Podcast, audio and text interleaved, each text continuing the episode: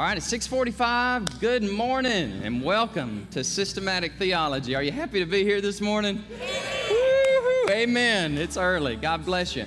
I do want to say hello to those that are um, watching us through live stream. God bless you. We're delighted, thrilled uh, that you're going to study uh, theology and study God's Word with us over the next 20 weeks. And so, wherever you may be, uh, from Colorado to Haiti, God bless you. And we're thrilled that you're, that you're watching us.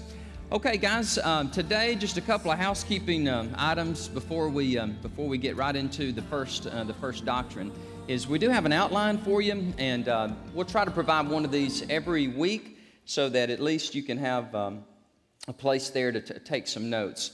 This is the, um, the, the textbook for the class. Uh, Christian Belief. Some of you have ordered it. It has not come in yet, but it's on its way. Okay, so uh, sometime, at least by the first of next week, Kathy Jones tells me uh, that you, you should be able to pick up your, your copy, okay? And I know there's only like three or four pages a session, but have no fear, there is more.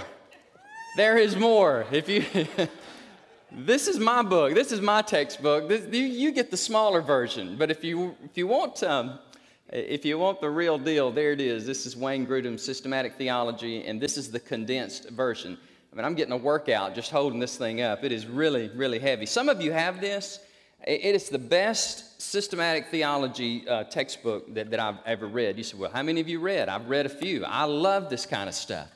You said, Man, you're strange. Who, who likes studying and reading systematic theology? I, I do. I love it because Jesus said, Love the Lord your God with all of your heart, with all of your soul, and what? All your mind. And so that's what we want to do. We want to honor God, worship God with our minds, uh, study the great doctrines of the faith. And by the way, um, if you miss a week, you say, Well, I'm, I'm not going to be here till week three or whatever. Well, you can go to the table of contents because I'm going to follow completely uh, what Dr. Grudem follows. Uh, for example, today will be an overview of systematic theology, then we'll go right into what's called bibliology, the study of the Bible. And then next week is what is God like? And then the third week is the Trinity Whoo, son, is that good stuff. The, the Trinity. And then we go all the way through uh, fall and spring. And um, like I said, I am I'm excited. I got up even before my alarm clock went off this morning, so you know, know I'm, I'm excited. Um, I want to share just a, just a couple things uh, with you, some housekeeping things, and just this, these are the kind of things I always shared before I teach a class, so I'm not going to treat you, you guys any differently. Just some of the ground rules in, in, in our class today, okay? First objective, and it is this knowledge is secondary, okay? Uh, knowledge, Scripture says, alone puffs up. Remember that? And Corinthians, uh, 1 Corinthians 8 1 says, Knowledge puffs up, but love edifies. So the purpose of our class would be to get to know God better so we can serve Him more faithfully and witness for Him more effectively. And so I don't want it to be just an affair of the head, I want it to be an affair of the head, and the heart uh, and the hands, okay? Technically, that's called orthodoxy, an affair of the head. Uh, orthopraxy is we use our hands, and ontology, it's, it's our heart. And that's the most important thing. I always share the first day of class with students. Uh, it doesn't matter as much how much you know or even what you do, what matters is who you are. And I believe by studying God's Word and studying the great doctrines of the past, Guys, I'm telling you, it will change your life. It'll transform you more into the image of Christ. You will begin to think bibline. You'll begin to think biblically, even as people respond to you and as they, especially as they ask you, um, ask you questions. I love the fact what we're doing fits perfectly with our Radiant Church motif. Anybody else? Anybody remember the Radiant Church? We Are going, brother? I'm just trying to wake up. I can't remember anything right now. I don't even know who I am. Worship God uh, upwardly with passion, day by day. Worship Him inwardly through discipleship. And that's really what this is, because this is a very heady experience, all right? Because it's, it's going to be heady, it's going to be cerebral, it's going to be technical at times, but that's okay. That's not our end game, but that is important to learn because I really want you to learn. I want at the end of these 20 weeks that you can say, you know, I learned many things that I did not know. Okay, that's, that's important. But, uh, and of course, our, our third is outward in evangelism and missions. So it fits perfectly within our Radiant Church. If you noticed, I started at 6:45. We're going to start at 6:45. We're going to honor your time. Okay, so I just want, if you can, get here. You know, 6:30. Grab a cup of coffee. Run to the rest. What you have to do because um, we, I really want to be sensitive to your time. Here, here's our goal. We go from 6:45 to 7:30, and it's pretty much just me talking. Okay, 6:45 to 7:30, and uh, and I may stop occasionally and say, are, are, y'all okay? Are you with me on that? And you're like, whoa, you just totally lost me on that point. Would you say that again? Okay, I will. But at 7:30, I'm going to stick around for like 15 minutes. We're just going to do Q&A, just question and answers, okay? Some of you at 7:30 need to leave, and I, I get that because you got to get on Mopac and get on downtown, you know, go wherever you need to go, and that's um, that's cool. Uh, I got to be at work like you. I mean, i will be at work at eight o'clock. I've got lots lots of things to do, just like you do, and so. Um, but here, here's the ground rules. All right, we're all going to be sweet in class. All right. Uh, if you, you can't be upset, you can't get mean spirited, you can't get angry. You say, Well, I can't believe you believe that. I've never heard anybody believe in that. And, and I want to challenge you on that. No, you're not. I'm not going to let you challenge me on it. I can say, Hey, I'll talk to you privately uh, afterward, and you and I can dialogue and we can talk about it. There was a guy I had in class when I taught at Southeastern Seminary. Oh, my word. He was trouble. Kind of like Dr. Ryan here. He was trouble. I mean, I'm telling you. And he would just argue with me and debate with me. And I made a statement. I said, Your soteriology will determine your missiology. He went, oh, That's right. And that's why I'm a Calvinist. And Calvinism believes, basically cuts the nerve of, of evangelism and missions if you push Calvinism to a place it shouldn't go. And I said, Well, I disagree. Oh, he got mad at me, got angry. And I said, Hold on, time out. So after class, I said, Charlie, you can't do that. You can't rebuke me and confront me in the class. He says, okay. He says, you know, I shouldn't have done that. Then he went to the president and reported me to the seminary. like, man. And so, anyhow, he and I ended up being uh, good buddies. But uh, anyhow, we're all got to be sweet. If we disagree, we disagree um, uh, agreeably. All right? All right, so I've gone through the, uh, the textbook with you. And um, the, the, one of the reasons I, I chose Grudem, it's kind of a selfish reason uh, I've read, like I said, uh, two or three others, but Grudem does such a good job of breaking things down. And here's what I like about him he will tell you what he believes. You say, well, why is that important? I can give you theories out, you know, millions of theories, but then you'd walk away you're going, well, what, about, what about Brother Danny? I wonder what he really believes about that. Well, I'm going to do what Grudem did. I'm going to tell you what, what I believe. And some of you are going to agree with it, some of you are not going to agree with. It. And that, that is okay, all right? Because there are going to be some really. In fact, in reading Grudem, I've read 500 pages. I'm through lecture eight. I finished lecture eight on sin yesterday. Whew. I'm ahead of y'all, okay? I'm just, I'm just like staying just a little bit ahead of you. And there are some things he believes about infants that I just, I just don't believe. And there's some, um, there, there's some other things in there that, uh, that I'm like, oh, I don't know that I agree with that, and that's okay, okay? He's, he's big enough to handle our disagreement. You're big enough to handle dis- disagreeing with me, and that's fine. But the thing I like about him, though, is he really will break it down. Somebody said this one time. They said, if you shoot over people's head, the only thing you demonstrate is you're a poor shot, okay? And so, and so we, you know, if I'm up here waxing eloquent on some word or whatever, and you're like, man, I don't even know what that means. And then you say, what, what does that mean? What does that word mean? And I'll say, okay, the great. You're probably going to ask me lots of questions I don't know the answer to. And I'm okay with that too. I used to tell my students in seminary, so you can ask me anything you want to, and God really helps me, and I'm able to answer a lot of questions, and a lot of times I'm not, but that's fine. I like to go research and find out uh, what I don't know. All right, here we go. So we're going to begin with what is systematic theology? What, what is systematic theology? Well, there, there are really two major definitions as to what is uh, the discipline of systematic theology. Grudem believes that systematic theology is the study that answers the question what does the Bible teach us today about any given topic? So Grudem says systematic theology is purely what does the Bible say about man? What does the Bible say about sin? What does the Bible say about God? I'm telling you guys, half of this book is Bible. He has quoted so many scriptures, and he has brought some light to me that I didn't even understand. I had no idea what that meant, and he is very much a good teacher. And so he is very heavily focused on what does the Bible say about the doctrine. That's one stream of systematic theology. The other stream goes like this True, what does the Bible say about the doctrine, but what does theologian or historian or Dr. So and so say about it, and you systematize it, you bring them together, okay? That's Dr. James Leo Garrett. He was my systematic theology professor uh, at Southwestern Seminary.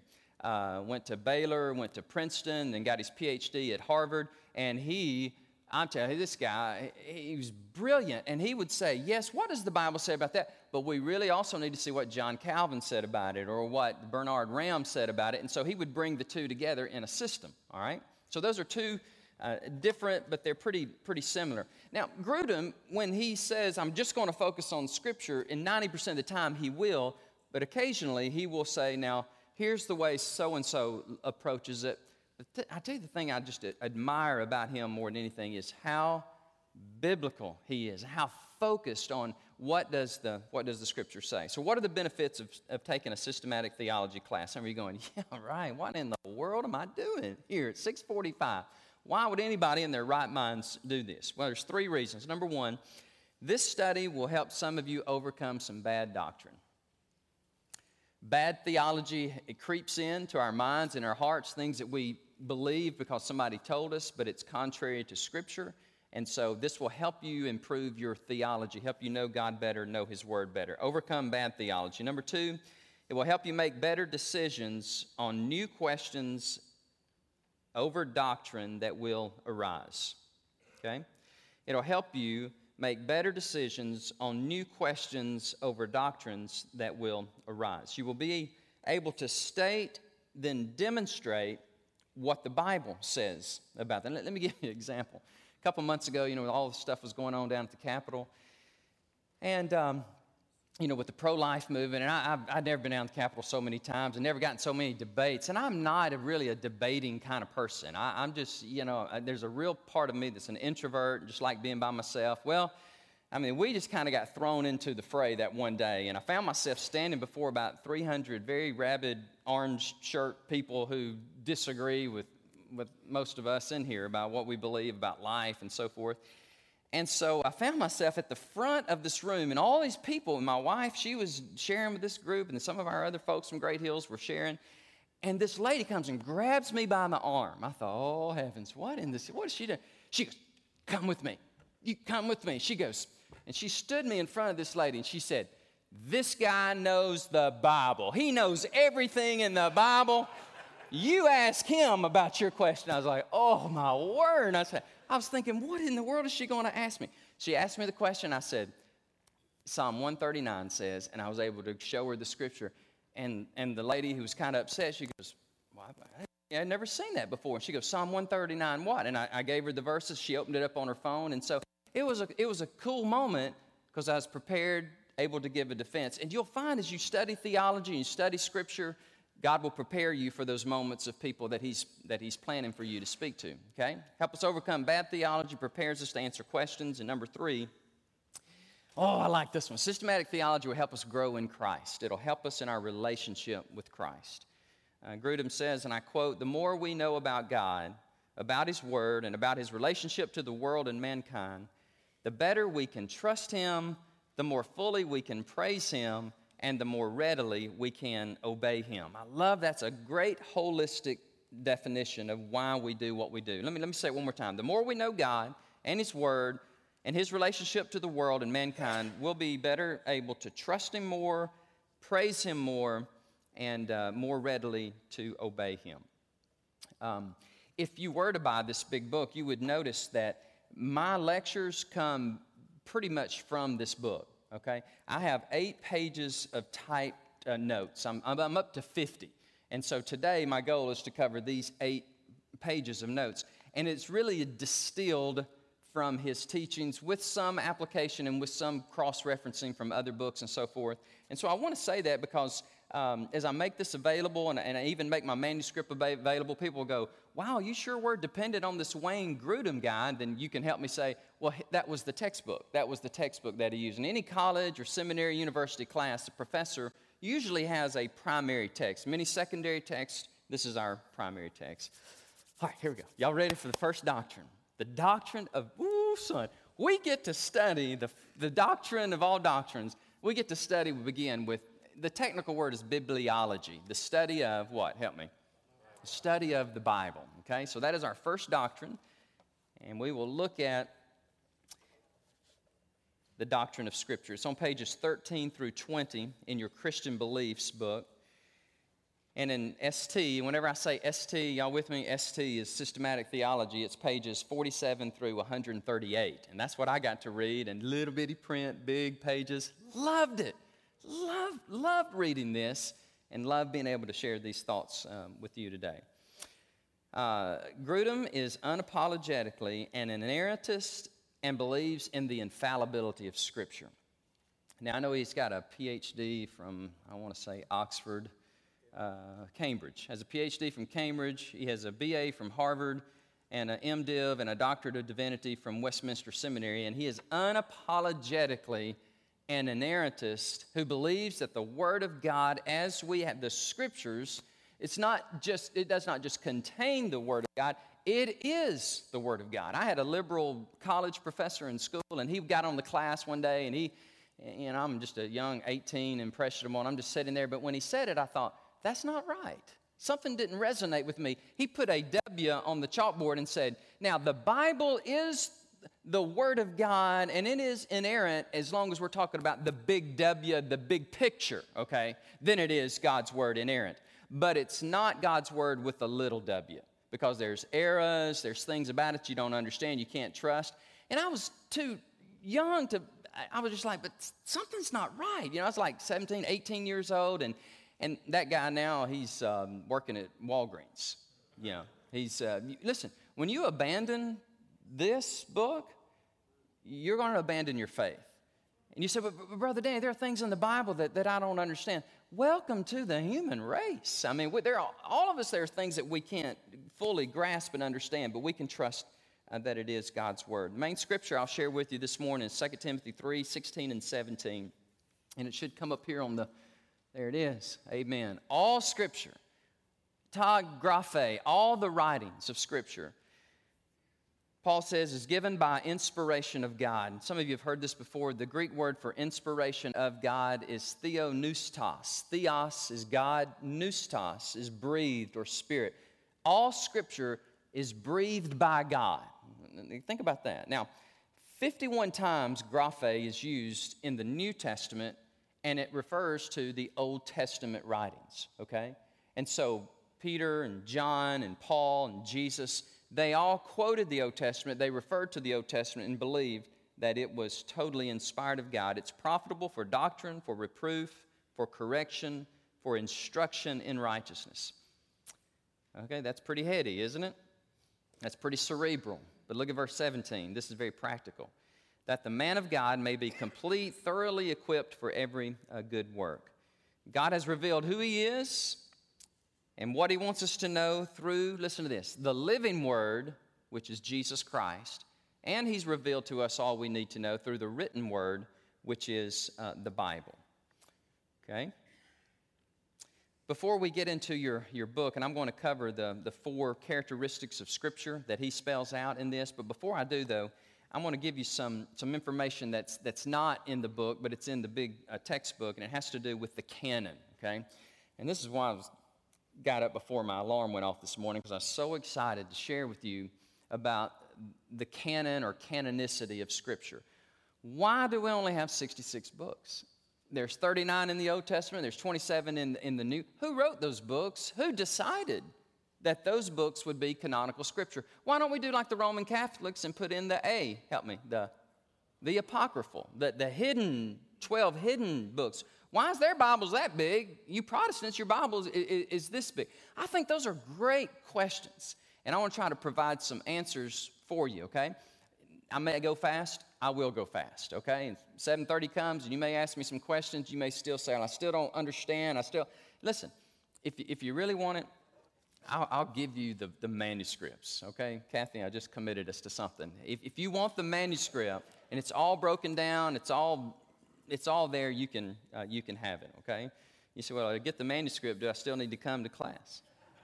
I don't know, you know, hope you, hope you do, hope you do. What is the canon? It, it literally means the, the measurement, the reed. The canon of Scripture is the list of all the books that belong in the Bible. Okay? 39 old, 27 new. How did we get those? All right? Let's look at the Old Testament canon first. The Old Testament begins with Moses and the Pentateuch, the Torah, the law, the first five books of the Old Testament. It goes all the way through the, the prophets, the writings, and it ends in the 5th century in 435 BC with Malachi. And then from Malachi to John the Baptist is known as the silent years. There was no prophetic voice. Now, I'll have to give a prize to somebody in the class if you can tell me what these 400 years of silence are referred to uh, by historians. No. I'll give you a hint. It starts with an I. Who said intertestamental? You get the prize, brother. All right. I don't know what that is, but you will give it to you. It's called the intertestamental period. It makes sense, doesn't it? It's inter, it's in between the Old Testament and the New Testament. It's the 400 years of no prophetic voice, okay? Malachi, after Malachi, there is no real prophet until John the Baptist. Now, I know you have the Maccabees, and you know, and I know you have other things going on, but as far as this prophetic, thus saith the Lord, declarative word, it doesn't come till John the Baptist. Uh, these, these books like Maccabees, and by the way, the first and second Maccabees is pretty amazing. It's got a lot of good historical stuff in it. In fact, I don't know if any of y'all saw the Bible uh, series uh, that came out. I thought it was amazing, but I also thought it was pretty amazing that they would slip something from the intertestamental period in Maccabees and called it the Bible. I thought, well, that's not in the Bible, but it, it, it's a lot of it is very much believed that it happened that way, but uh, Scripture doesn't. And you say, well, why don't we have Maccabees uh, in, the, in the Old Testament?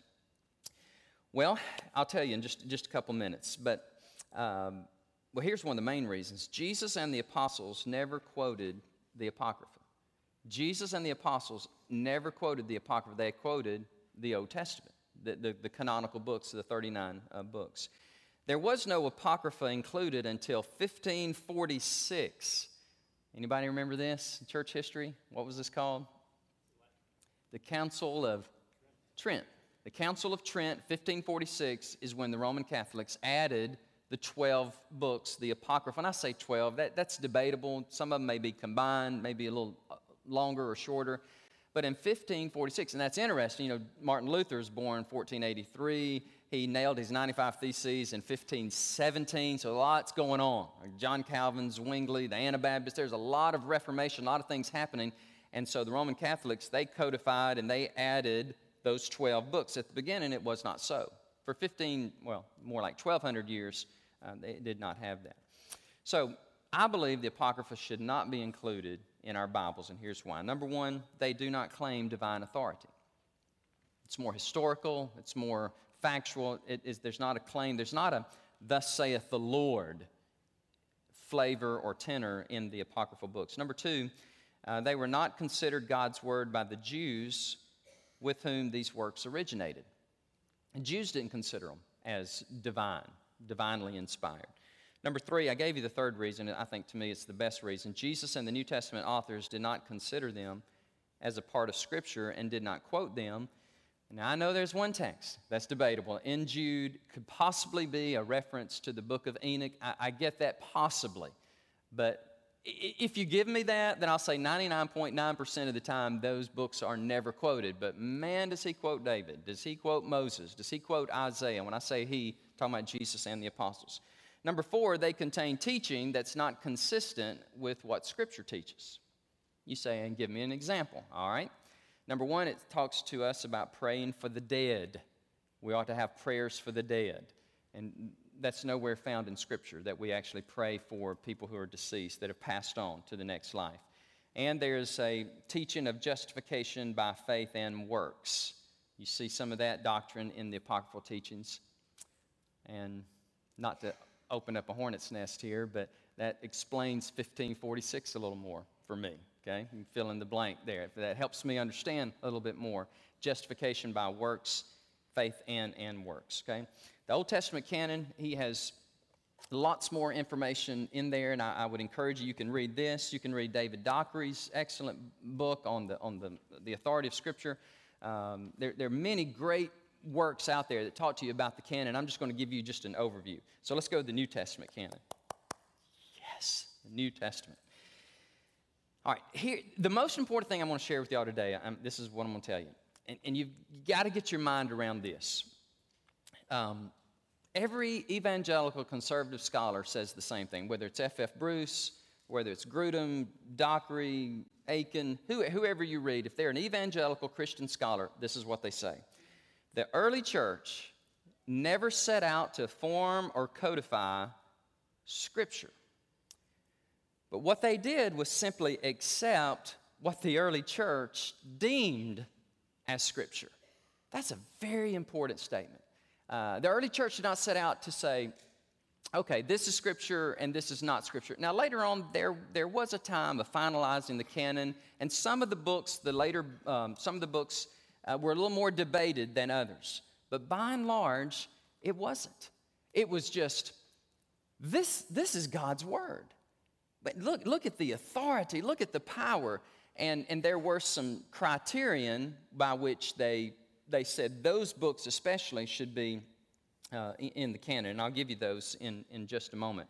Um, here's a statement I want you to catch too. Keep in mind that if God wrote the Bible, then God can preserve the Bible. He, he put in there what we needed to have. It takes faith to believe in the scriptures, and it takes faith to believe that what we have in the Bible is precisely what God wanted us uh, to have. And so, um, 2 Timothy chapter 3, we looked at 16 and 17. Let me show you 2 Peter 3 15 and 16. This is a very interesting uh, scripture. It should come up on the screen. Consider that the long suffering of our Lord is salvation, is also our beloved brother Paul, this is Peter speaking according to the wisdom given to him, has written to you. Now, watch this. Also, in his epistles, speaking in them of things in which are some things hard to understand, and to which we would respond, Amen, Peter. Paul says some things that are hard for us to understand, which untaught and unstable people twist to their own destruction, as they do also, watch this, the rest of the scriptures. Guys, that is a powerful statement. That is saying that Pauline authorship is divinely inspired. Remember, graphe always refers to the Old Testament. And so Peter, in his mind, he is saying that the writings of Paul is as scriptural as the writings of Moses. Now, this is Peter saying this about, about Paul, okay? 1 Timothy 5, let me show you this 17 and 18 this scripture, again, the Grudem pointed this out to me. It's like I'd never seen this before. I'd never picked up on this. Let the elders who rule well be counted worthy of double honor, especially those who labor in the word and doctrine. Amen. Uh, now, 8, verse 18. For the scripture says, are y'all with me? The scripture says, he's going to quote Deuteronomy, um, I think it's Deuteronomy chapter 25, verse 4 it says, The scripture says, You shall not muzzle an ox while it treads out the grain. And, it's okay to say, and the scripture says, The laborer is worthy of his wages.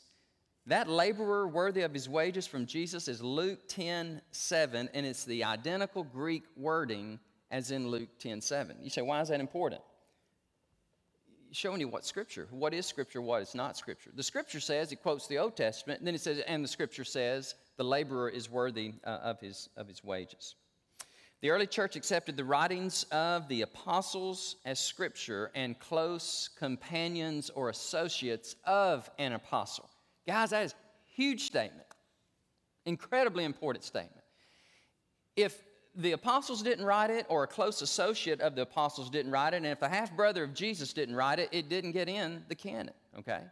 And that, that was just a big deal to the early church. But the Apostle Paul wrote most of the New Testament, and his companion wrote almost, well, a good majority of the rest of the New Testament. Who was his close companion? Luke, who wrote Luke Acts, which you put those together, it's about 40 or 50 uh, uh, uh, chapters of Scripture, all right? Jude, James, half brothers of our Lord. Uh, what about uh, Mark? He's not an apostle, but he was a close associate. Of, in fact, Many believe that Mark's gospel is a compilation of the Apostle Peter's sermons. Okay, so that's a pretty close proximity, right? You say, well, why is that important? Oh, why is that important? Have you read the Extra Testament? Do you have a copy of the Extra Testament? And, who is the author of that extra testament? Joseph Smith, a prophet of God. Here's the new, the new New Testament. This is what you need to read. And you say, that's unacceptable. I cannot accept that. Why? He, he's not a, he wasn't an apostle of Jesus Christ nor a close associate. But, but, but he, he had a vision. He had a vision from Moroni that the angel say, sorry, I can't, accept, I can't accept. The canon is closed. And guys, we're on firm, awesome footing when we say the canon of Scripture uh, is closed. In AD 367, it's a very important date in church history. You may want to jot this down for the test. Say, test? What, what do you mean, uh, test? There, there are no tests. Amen. No test. Uh, AD 367, my favorite early church father, a man by the name of Athanasius. Athanasius was the first to list all 27 books of canonical scripture in an Easter sermon that he preached. Later on, I'll talk to you more about Athanasius. He was the champion of, in, in the debate against Arian, the Council of Nicaea 325. He was the champion of orthodoxy of the absolute, complete deity of the Son of God. He was a champion, Athanasius, champion. All right, that's AD 367, the first one. You say, why did it take them so long? Well, it, it, did take a little while because the last book, I believe the last book written in the New Testament is the book of Revelation around AD 100. Okay? The list that he the list that he wrote was accepted in the eastern part of the Mediterranean world, the eastern um, uh, Eastern Church. Now, in AD 397, the Council of Carthage, this represented the churches west of the Mediterranean, and they also agreed with the same list. So it didn't take long for them to see that those are obviously the books that God wants us to have for us as the community, a community of faith. Okay? And Grudem writes this, and let me quote him. Thus, once the writings of the New Testament apostles and their authorized companions are completed, we have in written form the final record of everything that God wants us to know about the life, death, burial, resurrection of Christ, and its meaning for the lives of believers for all time. End of quote. Uh, and I shared with the Mormon at my door a couple months ago, I said, Revelation 22, 18, 19, John says you don't add. You don't add to this. She said, but that's just the book of Revelation. No, this is the last book in canonical scripture, and you don't add uh, to to the scriptures. And um, so, anyhow, we had an interesting uh, discussion and debate. Now, today you have all kinds of challenges to this book. Have you ever noticed that? Have you ever seen a religious book as challenged uh, as this book? Oh, I wish I had time. I know time is, and I could share some things with you that are just I mean, they're so affirming and so encouraging about the number of manuscripts that we have of this book. And the time between the extant manuscript, the original manuscript, and our copies is like 25 years. And, and, and people in antiquity, they, they don't question books that are hundreds of years apart from the original and the manuscript, but they do question this one. I mean, over and over, uh, they question the, the veracity of it, the, the truthfulness of it. And we all know why, because no other book makes claims on our lives quite, quite like this one. But you, you probably heard the Da Vinci Code, Dan Brown, a few years ago, the book came out. Well, two weeks ago, two weeks ago, sitting in my living room, and I walked in on a Sunday night about 8 or 9 o'clock, and Leighton said, Dad, we are glad you're here. And I thought, what are y'all watching? And they had these nitwit theologians on there saying, the Bible, Is it really what we need? I mean, don't, what about the pseudepigrapha? What about the apocrypha? What about the Gospel of Thomas? Thomas, an apostle, wrote a gospel. The early church, the, the, the, fathers of the church, they were so strict and, and they would say, No, we do not. That was the tone, that was the tenor of it. Of course, I'm about to come out of my skin. You know, I'm, I'm talking to the TV, I'm saying, Whoa, whoa, wait a minute. And Ashley and Leighton are like, and because I was like, It's so false. For example, the Gospel of Thomas, Gospel of Mary Magdalene. I mean, hey, maybe Jesus' girlfriend. We don't know because the early church were so strict and they just squelched any thinking outside the realm of their little Bible. Yes, they did. They did squelch that, and for reasons. And let me talk to you about the Gospel of Thomas. Thomas didn't write the Gospel of Thomas.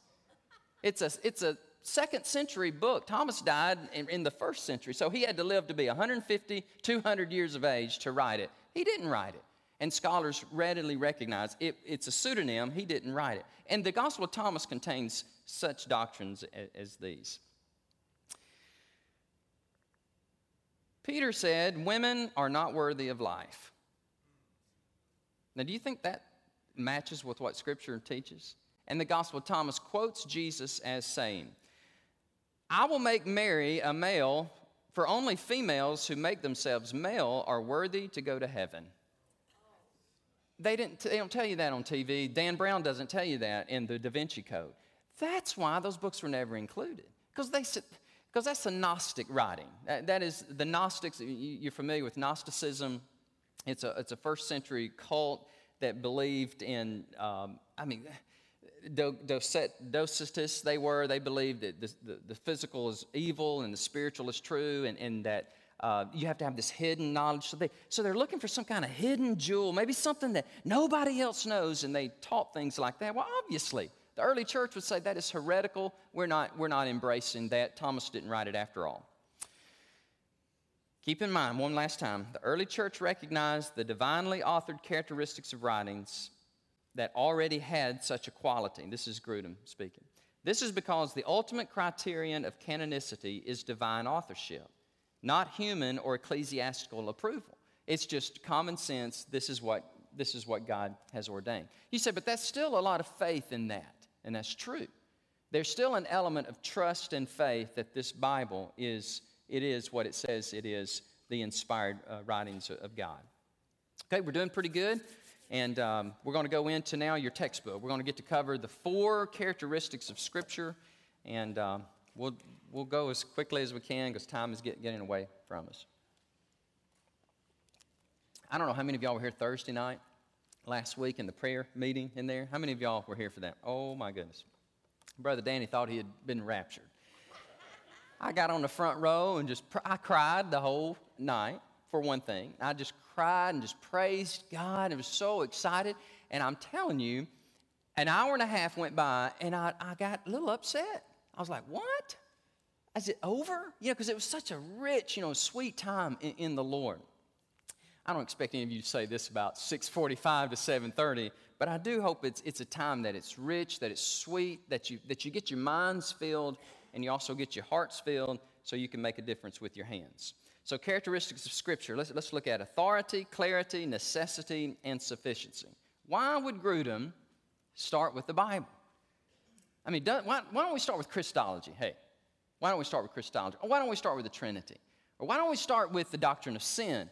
Well, we know nothing about Jesus, Trinity, sin, man, unless it comes from this book. I mean, think about that.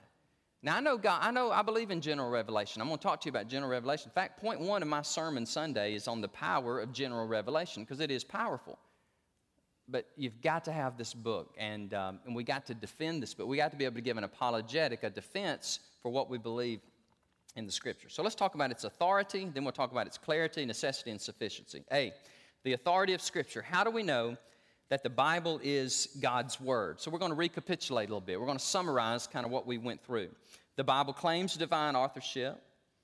There are hundreds and hundreds of times that the Bible says, especially in the Old Testament, thus, I'm going to go KJ on you, okay?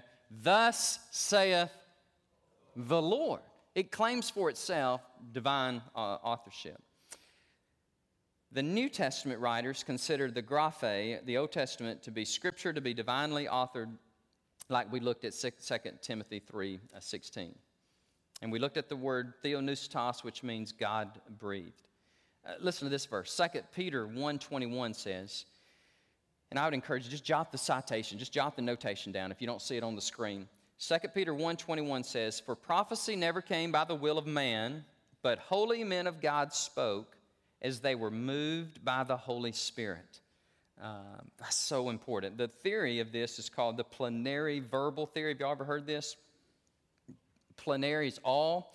The plenary verbal uh, doctrine of inspiration goes like this All the canonical writings of Scripture are God breathed, they're given to us by God as He inspired the writers, taking their own temperament, taking their own personality, and communicating to them truth. And so they present that truth with their own background. That's why Luke's Greek is more polished than Peter's, because Luke was what? The doctor. He's a very educated doctor and a first rate uh, historian, okay? So we don't believe in dictation theory, all right? We don't believe in, and John was on a Patmos and he just went into a trance and he just completely just, no.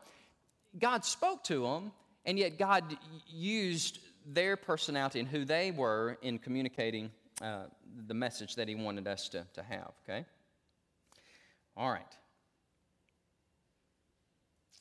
The Bible claims divine authorship, number one. Number two, we are convinced the Bible is God's word as we, as we read the Bible. As the Holy Spirit bears witness with our spirit that what we are reading is indeed God's word. Now, you say, well, my friends don't sense that. They're not Christians and they're not going to sense that. You're going to read the Bible and you don't know the author of the Bible, it's, it's not going to well up within you. It's not going to mean so much to you. But man, when you're a Christian and you read that book, come on, somebody help me. It's on. I mean, you're like, I never seen that before, you know? And I, when I was up at oh dark 30 something this morning, I'm reading the book of Proverbs with a cup of coffee going, Lord, help me, please wake up. And then I started getting in the scripture. I was like, this is awesome. Man, this is God's word, and He is speaking to He's speaking to me this morning, and it's going to change my life through the rest uh, of the day. And I get that from not reading Grudem or reading um, uh, McCullough or some of my favorite authors. I only get that when I'm reading the, the scriptures. 1 uh, Corinthians 2:14, but the natural man does not receive the things of the Spirit of God, for they are foolishness to him. He, nor can he know them because they are spiritually discerned. Number three, other evidence points to the Bible's authority. And I've taken this from Josh McDowell's Evidence That Demands a Verdict. I almost brought that book. That book weighs more than I do, too. That is a huge book on apologetics, defense. Listen to this. The Bible was written over a 1400 year period, 40 plus authors, three languages on three continents Asia, Europe, Africa. And the men wrote it with very different backgrounds. You have everything from a king to a tax collector. Fill in the blank. Who's he talking about? David to who? To Matthew. I mean, think about that. The Bible was written over 1,400 years, 40 plus authors, three continents. You got such diverse people as fishermen and tax collectors as you do kings and doctors. And yet, amazingly, they don't contradict themselves. And they have the same message from Genesis to Revelation. There's a scarlet thread of redemption that is embodied and personified in the Son of God. It's a miraculous book. I mean, it really is. And, and if you look, check the data and check the historicity of it and check your own internal witness, you'll, I think you'll agree. And then he says, uh, however, these are still secondary to the fact that our full persuasion and assurance of the infallible truth and divine authority is from the inward work of the Holy Spirit that bears witness with our spirit that this is truly the Word of God. And that was written, by the way, in 1646 at the Westminster Confession of Faith.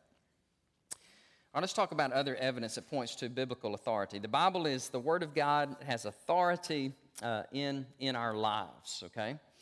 Um, and when we submit ourselves to the authority of that scripture, God blesses us and, and we are able to um, operate in a place of freedom and grace.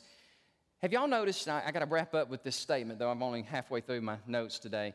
But have y'all ever noticed the vast disconnect and, and distance between cultural Christianity today and biblical Christianity?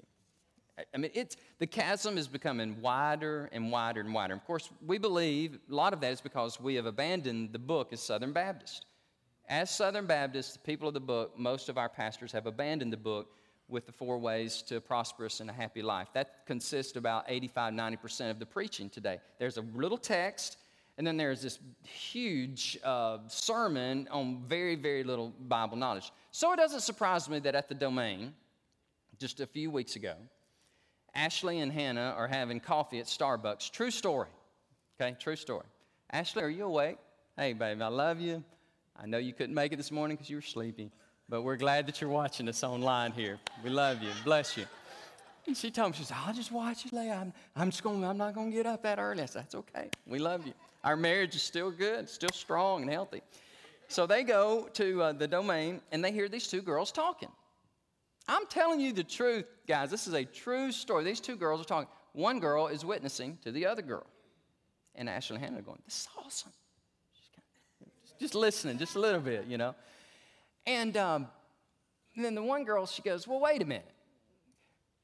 You know, she, the, the Christian girl dropped her phone and cussed, just put out an expletive. And then the girl she was witnessing to said, Wait a minute. You're trying to convince me that your God is the one true God and I need to believe on Jesus, and you curse, and you just told me two nights ago you had sex with your boyfriend, right? She, says, she said, Yeah, but th- that don't matter.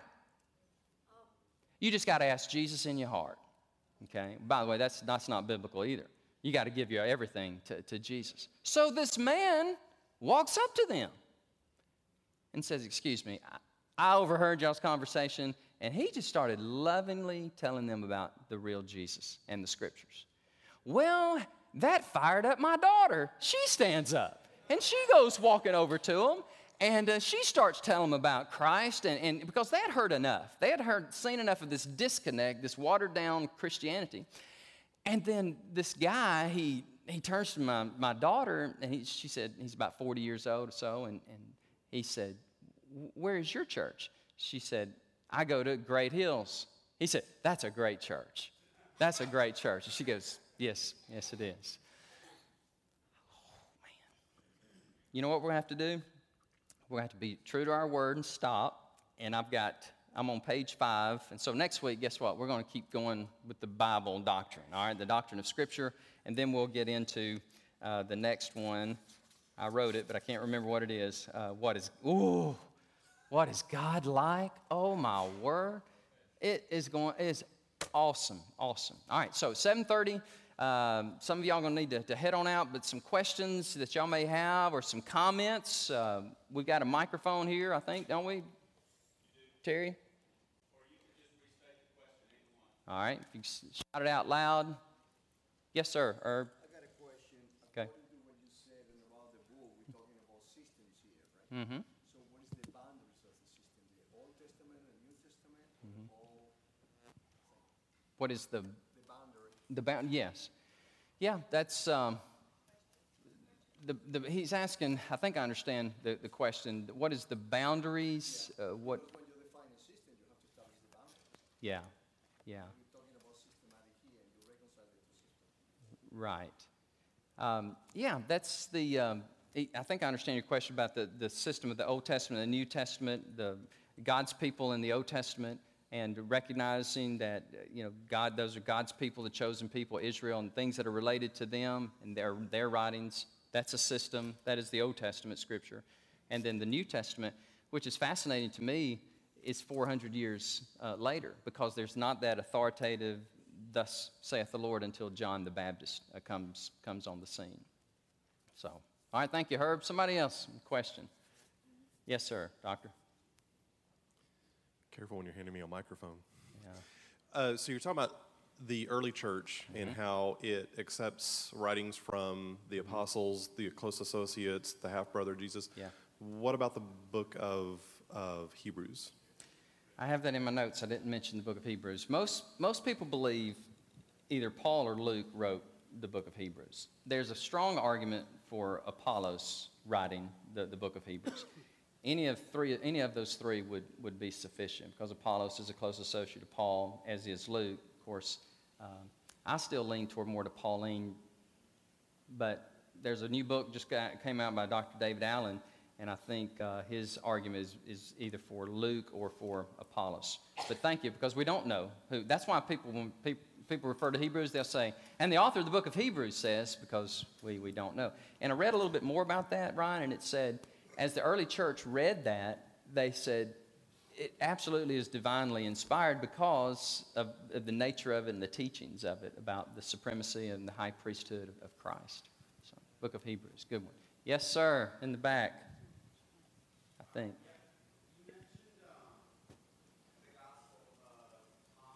Mm-hmm.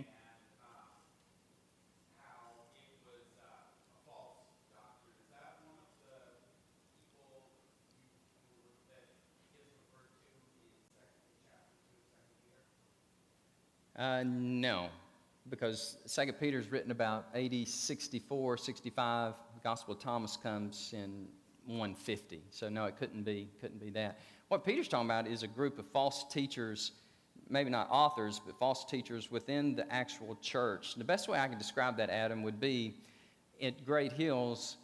some Bible life teachers started teaching that, okay? And, you know, and then brother Danny says, no, no, that's wrong. You, you can't teach these antinomian laws that it doesn't matter how you live, just, just as long as you believe in Jesus. Just ask Jesus in your heart. I'm telling you guys, that is as old as the New Testament. Disassociate your behavior from your beliefs. And that is just not biblical, genuine um, New Testament Christianity. Good, good questions. How about any, any more? I'm not the Bible answer man, but I'll try to answer your, your question best, best I can.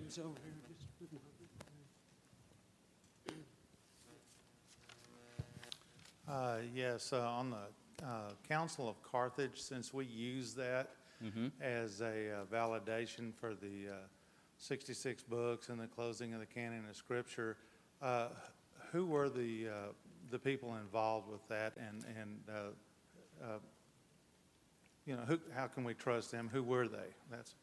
Let, let me check. I know there's seven major um, Christological councils from ID, uh, Nicaea 325 to Second Nicaea 700. And in between are, are Chalcedon and some that I actually had to regurgitate this on a test in seminary, but I have forgotten, but I can find out. I can find out who the key players were. Because every council had key Orthodox, uh, the Council of Ephesus, for example. Dan Brown says, Oh, at the Council of Ephesus, there was this great debate about the deity of Christ.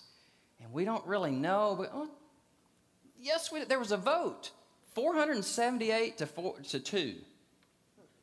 And there, there's no debate. 478 to 2 affirmed the deity of Christ. And uh, when I was in Ephesus, I had a guy pointed out, he said, You know, that's where the church had the, the council. And too bad they couldn't figure out who Jesus was because they couldn't understand. And that's when my hand went up and that's when I opened my mouth. I said, That is not true.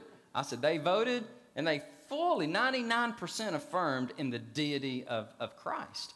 And so, but Council of Carthage, I, I should know that, but I'll, I'll, I'll check that. I love, I love questions like that, by the way. It makes my days real long. So, yes, ma'am. Uh, I don't know how to use these.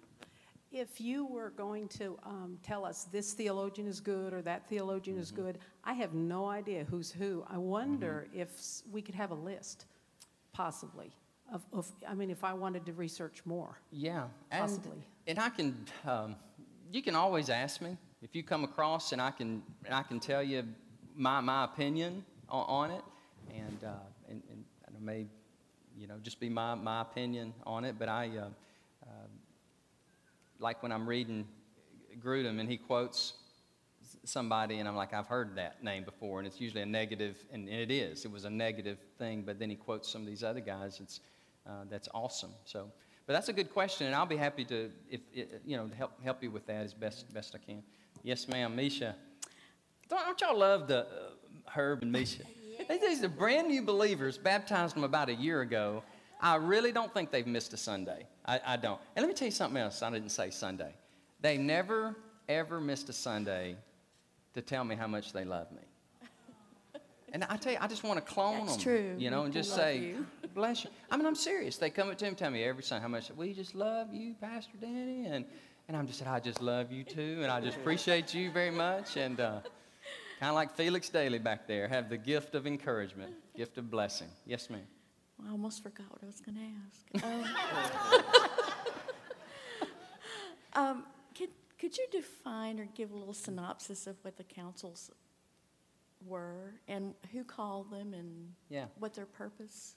Yeah, you're talking about the Christological councils, the, the seven. Th- th- this is a great question. I'm, and a couple people have asked about it, and I'll, I actually thought for a minute to actually present that material because it is so incredibly important.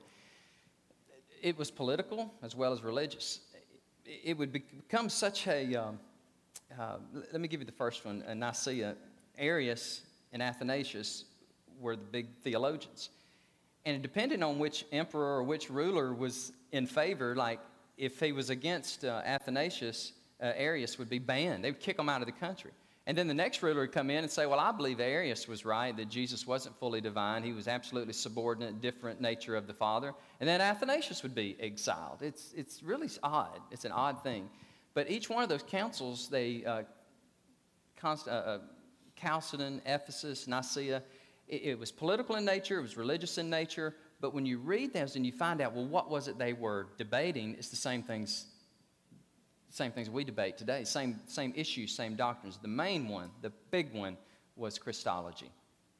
Almost every one of them had to do with Christology. Was Jesus Christ the eternal Son of God come in the flesh? And some people said, absolutely not. He was not. He was a created being. Jehovah Witnesses, Mormons, okay? That's, that's nothing new, okay? So the early church debated that. They thought that through, and they come out overwhelmingly the Nicene Creed. Thursday night, y'all were here? We, we quoted the Nicene Creed. And that's probably one of the reasons I was crying. I was like, that's so true. I said that because it's like he is the eternal Son of God. And it was those were very passionate because there were people who were, you know, uh, d- debating the, the nature, of the deity of, of Christ. So the seven Christological councils. I have to look some more of that. Yes, sir. My Indian brother, how are you? Good. So we, we have always heard uh, in the original manuscript or initially there were no chapters or verses or anything. Everything was a continuous text. Yes. So at what point of time that it was divided into books, uh, verses, chapters, things like that? Yeah, that's a that, that's a good question. I don't know the uh, the answer except I'm thinking the Masoretes had something to do with that in the Old Testament as far as breaking it down in, in book, chapter, and verse because the original autographs uh, had they didn't have that distinction. You know, like Hebrews was just the book of Hebrews, and so somewhere along the line, people codified it and, and, and broke it. You know, broke it up. So that's a that's a good question. I don't I don't know. Some of my New Testament um, scholarly friends they they they would know the answer to that. I wanted to say something. I forgot.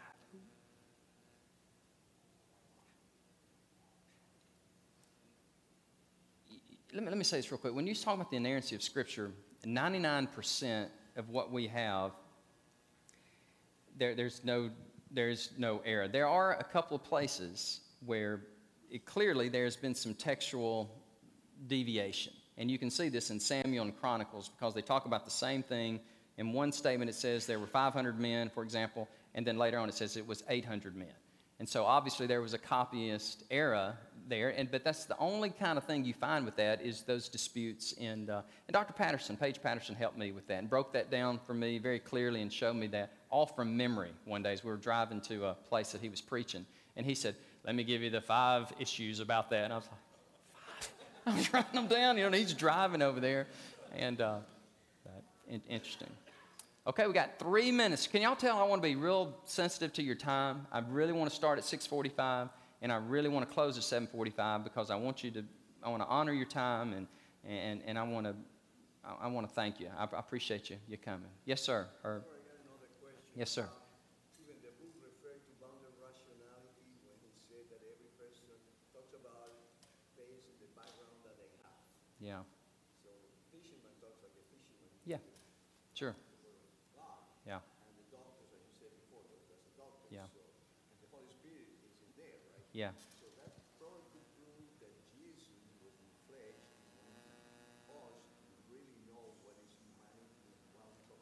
Yeah.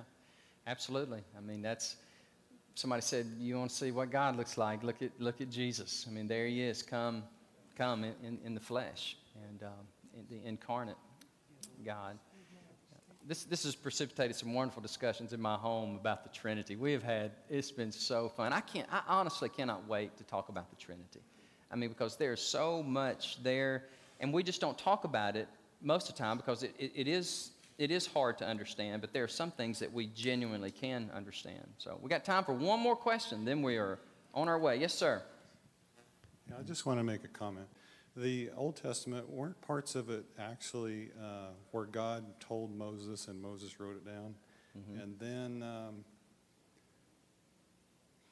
I forgot my, forgot my second point. It's early. But, and I didn't want to use the word dictated, but weren't parts of it dictated? Yeah. And then some of the uh, apostles, didn't the Lord, or excuse me, the, the prophets, didn't the Lord say, to my very words, you take these Yes. words Yes. to them? Yeah, absolutely. That, that is a good point because some of it, the dictation theory actually has some validity to it because it would be whole excerpts of, you know, I'm in my quiet time right now, I'm reading uh, the book of Isaiah, and it's obvious that God is just telling him, write this just like this. There is no Isaiah flavor to it. It's just God telling him, you know, to do that. And I, I really didn't use a good illustration when I said John because you could say the same thing for a lot of the apocalypse because Jesus said, write these things, and it was almost dictated, you know, to him. But a lot of times scripture is not dictated. It's just like Luke and, and Paul. You see their temperament, you see who, who they are, but that's a good, that's a good distinction. Okay, 745. We didn't pray. Y'all, I always started class with prayer. And I always take prayer requests, but I didn't do that for y'all. I'm, I'm sorry. But I will pray for you uh, and ask God to, to bless you as you go out today. Father, thank you so much for your word. Thank you for the great doctrines of the faith. Thank you, Lord. What a great way to start our day to be with your people and to be studying your word. Thank you, Lord, for these dear friends um, across the waters and across the, the states here that have watched us and have participated with us. Pray that you'd bless them, bless their walk with you. And Lord, again, please, please help us, God, to know, to do, but most of all, God, to be, to be the kind of people you want us to be, where we just love on people, share the truth with people, not speak the truth arrogantly, but speak the truth, Lord, with humility and with meekness, and love as many people as we can to the kingdom. For this is our prayer in Jesus' name. Amen. Amen. Thank you. See you next time.